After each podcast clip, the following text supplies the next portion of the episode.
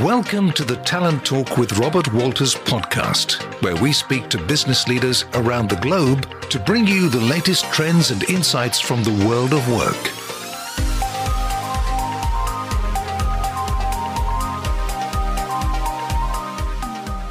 Hello, and welcome to Talent Talk with Robert Walters. I'm Andy McLean, a journalist and podcaster who has lived and worked in both Australia and New Zealand. In this podcast mini series, we're exploring what diversity, inclusion, and equity really means for employers and employees on both sides of the Tasman. We're going beyond the slogans and behind the scenes to reveal the real benefits, challenges, and solutions in hiring and retaining a diverse workforce. Along the way, you'll hear voices and ideas from a whole range of backgrounds. In today's episode, I speak with EY Oceania Tahi Managing Partner Selwyn Hayes and Australia and New Zealand Robert Walters Managing Director Shay Peters. Together, we take a deep dive into how employers can empower their Māori and Pasifika employees and why this representation is so important to the wider community and to organisations themselves. And in particular, we really emphasise that this is not only an obligation for employers, but also an enormous opportunity. Here's our discussion. So, so in diversity can mean a lot of things to a lot of different people. So, for the purposes of today's conversation, I'm interested to get your personal take on it. What does diversity mean to you? I guess my perspective is from being an Indigenous Maori man and uh, one who's very passionate about Māori or Indigenous development. And so my particular view on diversity is, is really around elevating voices that are otherwise unheard. And so for Māori in New Zealand, um, there's a long history and you know lots of discourse out there about the fact that our people, Māori people, have been marginalised and shut out or otherwise assimilated or um, even worse uh, in the country's history. And then also, I guess, the nation building uh, that uh, uh, continues to happen. And so for me, um, it, it's really about elevating the voice of Māori in the appropriate fora. Um, and so when I take that to a sort of work format, it's it's really around ensuring that there are opportunities for Māori to participate um, in either an organisation by being hired uh, and or the different levels of that organisation. It's probably not the textbook answer, um, but um, given my passion for Māori development, I come at it from a, a Māori perspective, really around ensuring that our voices are in the proper conversations and the proper discussions and decisions of whether it's an organisation or ultimately, in, in our case, uh, Aotearoa New Zealand. Uh, that's a much more interesting uh, definition than we see in the textbooks anyway, Selwyn. So thank you for sharing it with us. Shay, I, I, you've obviously got your finger on the pulse of the recruitment market in New Zealand, uh, and you kind of have a helicopter view because you operate in so many different sectors. I just wonder when you look at the current state of play in New Zealand, how would you say employers are going with hiring and retaining a diverse workforce? I'd actually say we're probably we're very cognizant of the fact that diversity is a very important aspect of um, engaging with any workforce and, and, and forming any workforce. I think New Zealand as a country understands significantly more that we, we're starting to understand the importance of cultural diversity. But that to me is just one element of diversity. But I think it's one that's highlighted in, in this country, especially with within the Māori and Pasifika communities and ensuring um, that those communities have a voice within an organizational format. But for me, it's also looking a little bit wider than it's not just cultural diversity. When I look at an organization, it's the full it's the full gambit of diversity that I think um, we need to take into account. I think that um, when we're looking at our hiring policies now, and if, if you look at some organizations um, have very active ways of um, ensuring that their workforce is diverse, while other other organizations have slightly more passive um, ways of ensuring diversity, but they're still cognizant of the fact that it's it's very very important. Boardrooms and organizational leadership now understand the importance of diversity in any in any work environment, but I still think, like I said, we're at the start of the path to how do we engage diversity within the workforce and how do we ensure that all forms of diversity have a voice to make sure that that organization is, is moving forwards, I think is probably overarchingly where I would see things. And so, and when you look at things through the, the Māori and Pasifika lens, how would you say employers are faring when it comes to hiring and retaining people from those particular backgrounds? Hard for me to um, answer in, in a general form. Um, one, because I won't speak on behalf of Pasifika, of course, and neither should I speak on behalf of all Māori. But I mean, from my practical experience, um, I think it really depends on the industry. Given that I'm a partner in a professional services firm, I'll speak from that perspective. Uh, when it comes to Māori Pasifika, as uh, uh, Shay said, um, I think everyone understands that diversity is absolutely a, a business imperative. It's really around the how how do they do that? How do they get there especially when they're from constructs that uh, have built up over decades in a certain way? How do you sort of break those constructs to actually reach out and attract and retain those people that uh, the voices have been missing in your organization. So um, for us in the professional services firm uh, that has been a journey as well. It sort of has aligned with the growth of the country's co- uh, consciousness of understanding one, there are these demographics. Two, when it comes to Māori, they uh, are not just a minority, uh, they're an important part of the history and the future of New Zealand, and also bringing to life Te Tiriti, the founding document of New Zealand. Um, and as well as that, there's been a growing Māori economy uh, upon which the likes of professional service firms and others are appreciating more the opportunities within. And so, really, the the why you need to do it is there. It's really the how, and that takes time when you're trying to deal with these constructs that have been ingrained for a long time. Uh, for us, you know, it's sort of for me anyway. It's probably started 15, 17 years ago by just having small recruitment events um, that were sort of hosted by Māori and that would sort of reach out and there'll be a couple of people that come and then over time it grows and then over time there are different ways and means of doing that and then you get more sort of uh, word out there and then it becomes a, a, lot easier but it's still a very hard uh, ask for organizations because the, the why is there and the need is there but often the, the, the talent pool hasn't connected and the talent pool still growing um, I couldn't agree with Selwyn anymore. I think it's um, the traditional ways, if we look at the tra- traditional ways of trying to attract talent into an organization through, uh, you know, initially, if we if we look back 20 years through a newspaper, um, and then you fast forward to job boards, we know these don't these uh, mechanisms don't necessarily reach the Māori and Pasifika community, and we know that seeing it firsthand as a as a recruitment firm when we're working on behalf of our partners, but also when we're trying to recruit directly ourselves to work for our own organization. So we've had to look at um, different ways and means on how we access um, Māori and Pasifika talent. And I think one of the big things for us, it's, it's trying to expand our networks into those communities and actually dealing directly with them and finding um, and getting advice from them on how to how to relate and be relevant i think is a, is a really important message out there. So there's and and having started down this path we've actually found there are there are ways and means now and partnerships with professional organizations that are promoting Māori and Pasifika, but it does take a while to, to try and break down those um, traditional means and, and explain those on behalf of our business partners as well.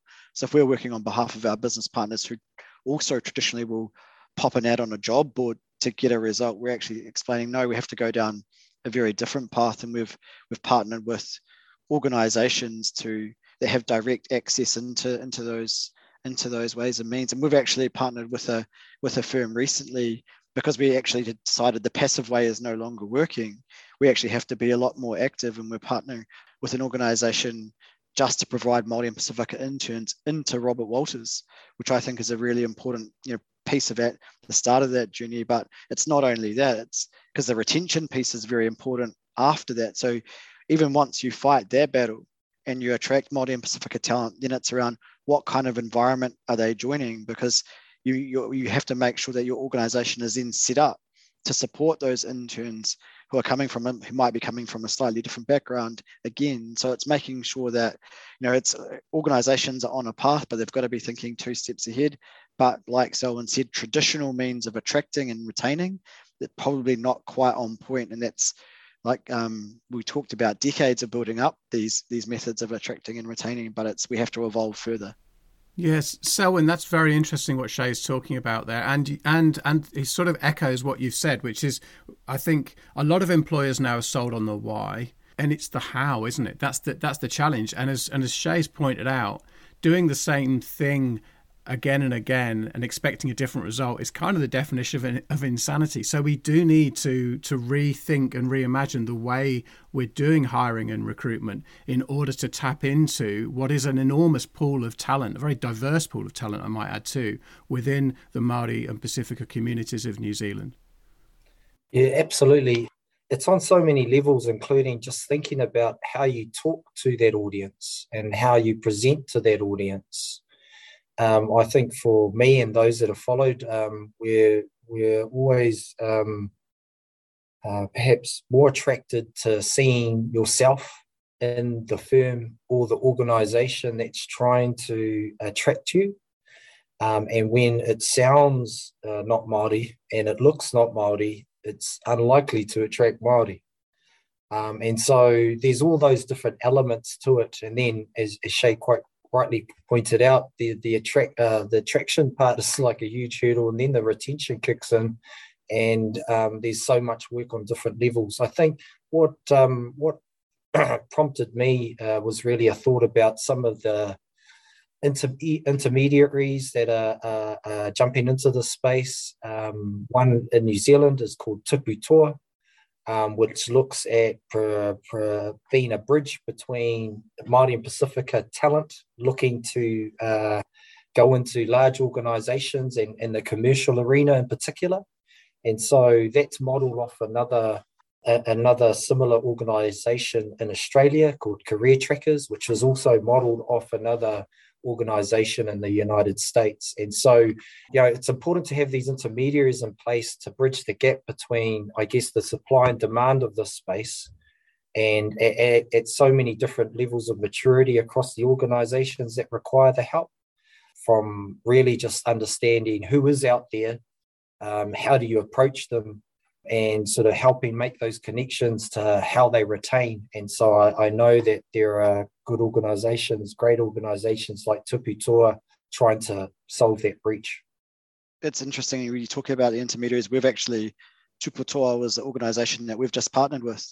You know, one of the reasons, and when we were speaking to um, about us becoming a partner, it wasn't just about someone joining Robert Walters because what we do is in place talent into organizations and so that's why we find it very very important to have if we can if we can start to attract and retain and Pacific talent within Robert Walters, then it becomes a much more genuine message about what we're doing with our business partners because those people can then obviously attract through their networks and, and word of mouth. And then, you know, that the the impact they can then have is exponential. So whilst we might we might hire one or two people, the impact that they could have is in 20, 30, 40 people within organizations out in the community that might not necessarily have had that access. And so I think that's why we think it's it's really, really important. And we're in a position of, of responsibility within a labor economy to try and to try and grow and develop that even further. Yeah, it's really important for, particularly in the services industry, to walk the talk. That starts the journey, makes it more genuine and authentic, but also then no doubt snowballs as um, Shay was talking about the fact that more when you have people come in, their networks then come in and they help you get that momentum that you need. But ultimately, and you know, it's always good to go back to the why, right? This is really important because it's not just about looking good. If you're a serv- if you're in the service industry, it's about understanding the society that you serve. And if you don't have people working in your space or in your team and you're trying to serve a society that doesn't look like your team, then you are, you know, it's going to be a very hard ask to to really uh, nail the types of services that society requires. And so it's just, uh, you know, once you get going, hopefully it gets you to ultimately a good space of this is the way. And it's beyond just diversity for looking good or, you know, I've got a great, a, a better poster of our organization. It's actually going to provide better services and therefore hopefully makes you a better organization. We started on this path, and I think it's an important part for any organization and you talk about the why for us it was about education and educating our current workforce on the importance and um, so and you'll know this great character but dr kathy irwin came and spoke to us and she told us that we looked white we sounded white our website looked white and therefore you know that challenge was very direct for us. And so you know that was it was eye-opening in a certain sense because getting that challenge up front actually opened our eyes and we had to start on that path and think this is not just about the education piece but what's next? And i think you know like, like we talk about it's a it's a it's a long path but i think organizations once they start momentum will build and they can then they really start to see the overall impact of what they're doing and that's when we think that's when we think it you know it really snowballs as well. So everyone talks about the war for talent. You then add uh, ethnic or a, a cultural uh, imperative on top of that, um, you're really getting into some rarefied air for some of these people. And so it's sort of kicked back in that they are really in a, in a, in a powerful positions now that lots of people are after them. And so, and they, you know, to dif- differentiate yourself, you really need to understand who you're talking to, how you, how you need to talk to them and, you know, how, what actually is attractive for them. So there's sort of I, I, don't know what it is, but I don't know if it's snowball or just uh, an intensifying um, whirlwind of once you get into the space, you, you really need to take a considered approach, take a long term approach, because there are going to be business imperatives behind every corner that you turn here, and not just the fact that this is you know good for New Zealand or good for Australia. You've both talked a little bit about having the right I guess, support network in place within organizations to ensure that you can get the best out of your workforce and to retain that workforce. So part of the job is is the hiring, but then there's also the retention piece too. Uh, and so, when you've talked a bit about the professional services environment that you work in, I wonder if you could just reflect for us on anything that you've seen at EY that is helping to make the organization better at getting the best out of their Maori and Pasifika employees uh, and empowering them to really maximize their contribution and make them feel valued? Yeah, great question, right? I've been in the space for a while. EY's been working in the Māori space for a long time, um, but we're nowhere near perfect and we're still on a very much a journey. Um, but some of the things that we've done more recently, um, for example, is to, uh, for the first time, um, appoint a role that's looking at our cultural capability or our Māori cultural capability across the firm in total. And uh, one of the many reasons why we're doing that is to um, ensure that we are setting a safe space for Māori to express themselves, but you know, bring themselves to work.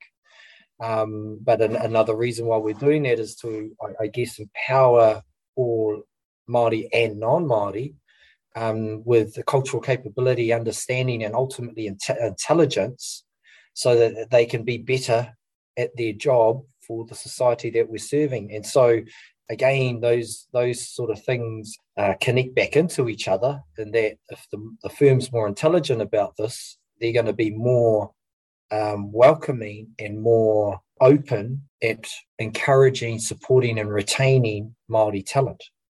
And so those are one of the, the things that we've uh, tried to take on before that. And one of the, I'll talk about the other side to it is that before that we didn't, and it used to fall on the likes of myself and other Maori staff. And that's another trap that when you, as an organisation, want to get get into the space and then you rely uh, on your Māori staff or your Māori and Pasifika staff, that is an extra burden that you need to be careful that you're not uh, putting too much on them. Because naturally we want we want to help one our, our employers, our organization be better at this. And two, we want to create opportunities for Māori and Pasifika into places like that. But you know, it's a slippery slope that um, you need to be careful that you're not effectively giving somebody who's already got a day job, a night job, on top of that. And so, you know, a couple of different aspects to that that question. No, that's that's a great um, call out. Thank you for that. Shay, uh, you've obviously involved with a lot of different employers across New Zealand. Have you seen any particularly effective strategies, whether it's in the hiring and retention side of things, um, or the sort of search and selection? Like, what have you seen that you think is sort of could be highly impactful and can work really well? The real answer to that is going to be probably in five or 10 years' time when you actually see the real impact of some of the strategies that are being put in place now. But I've seen, and I mentioned it before, two very different approaches to trying to get to the same outcome, whether it's an active, a very active approach in terms of search, selection, and retention, or a, a passive approach where an organization is cognizant of it, but they're not setting any hard target. So some organizations I've seen both within professional services and outside professional services, you know, wider organizationally, are now setting hard quotas and targets around um, not just Māori and Pasifika, but a, a, number of different forms of, of diversity. Um, we've seen it. Um, we've we've seen it trialed, I think, before within professional services firms within the gender space, where certain, um, you know, when it when it might have been a certain number of people on a short list had to be of one gender or another to balance or to rebalance uh, what an organization looks like. And I think some organizations are now going to be carrying that on um, throughout to the, um, I, I, guess, from an ethnic and cultural perspective as well. So, so we've seen the hard quota and hard deadlines, but again, you know, we're still relatively early in, in that journey to see whether it has rebalanced that workforce. Or then you see a slightly more passive approach to um, search and selection where an organization or recruitment consultancy will be briefed on a preference around rebalancing or, or non-rebalancing and you've got to be careful there around positive discrimination which we've also got to be you know tread very carefully on. But then you know your approach you might we might be approaching through different networks or different different job boards a starting point to try and attract different sets of diverse talent but then when it comes to um, shortlisting time, you wouldn't be set a hard deadline. It's more around what have you done to try and achieve this. So organizations are trying to hold the intermediary to account in different ways. Um, through hard deadline or soft deadline. But I still think we're very early on in that journey to see what the true impact of that is and whether it is um, whether it's truly rebalancing workforces. So, and I'm interested in your perspective in terms of looking ahead because there is a natural and understandable feeling uh, that we want progress to happen and we want it to happen now, right? But we've acknowledged in this episode already that we're not where we want to be yet. Do you feel optimistic about what you're seeing? Are you encouraged by what you're seeing amongst employers, generally speaking, in New Zealand? And I guess, what more would you like to see in the years ahead? I think in terms of the future, and again from a Māori perspective, we're going to end up in a better space anyway because either our children or their children will slowly move the consciousness in the right space where things will be a lot more balanced, uh, both uh, in terms of diversity and inclusion. But that doesn't mean um, it's naturally happening or is happening fast enough. I think the other the other for, force here is probably market forces, and that where there is uh, business to be made, businesses will shift. And so I think there is a confluence here. When I mentioned before the fact that the Māori economy is becoming a stronger and more uh, prominent part of society, and that forces businesses to shift because of the business imperative. Um, it doesn't mean that it's totally right, but I'm just saying that these are the types of forces that uh, are out there and are shifting it that way. Um, whether or not people, uh, organisations are moving at the moment, but yeah, I, I don't know if that's the question. To be fair, I think it's you know in my in my perspective, uh, particularly in professional services, there is it's it's a real hot market at the moment for Māori and Pasifika and so and i think it's because of those two dynamics that it's just it's happening already uh, other industries you know they, they will kick in uh, when uh, you know i think those forces kick them into. So for me it's, it's hard to know or hard to say across so many different industries but definitely in the one that i work in um, it's a very hot market. And so it's moving relatively quickly.